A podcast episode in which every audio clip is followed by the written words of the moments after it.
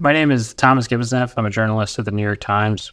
I served in the Marine Corps as an infantryman. When it comes to reporting on the front line, a lot of the same basics are at play. Uh, you're looking at the map of where you're going. If you're on a paved road, field roads, you know, is there a hospital nearby? Is your body armor fixed with a first aid kit? Does everyone know where that first aid kit is? We arrive into a, a military position. I get out of the car. I look at my watch. You know, I set a timer, no more than an hour. I'm listening for drones, jets, check in with the team. Is everyone comfortable? And if they are, then we proceed. Frontline reporting is dangerous, but I think nothing is more important than talking to the people involved, you know, hearing their stories and being able to connect that with people thousands of miles away. Anything that can make something like this more personal, I think, is well worth the risk.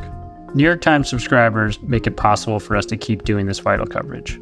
If you'd like to subscribe, you can do that at nytimes.com slash subscribe.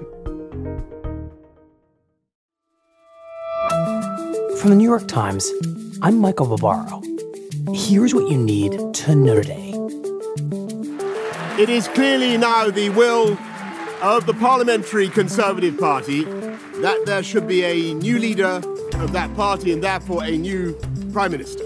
British Prime Minister Boris Johnson has resigned after more than 40 ministers and aides quit his government in protest of his leadership.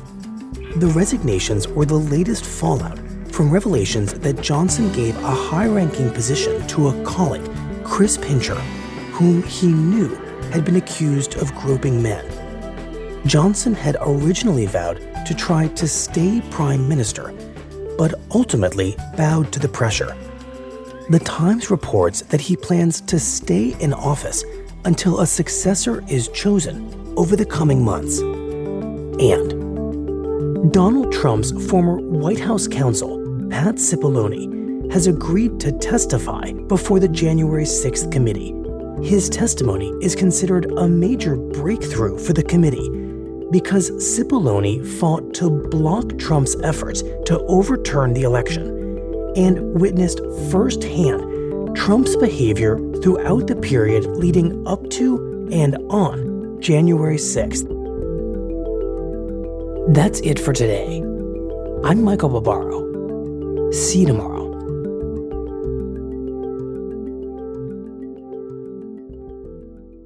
Across America, BP supports more than 275,000 jobs to keep energy flowing.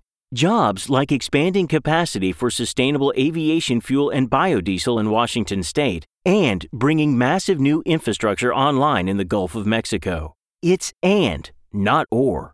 See what doing both means for energy nationwide at bp.com slash investing in America.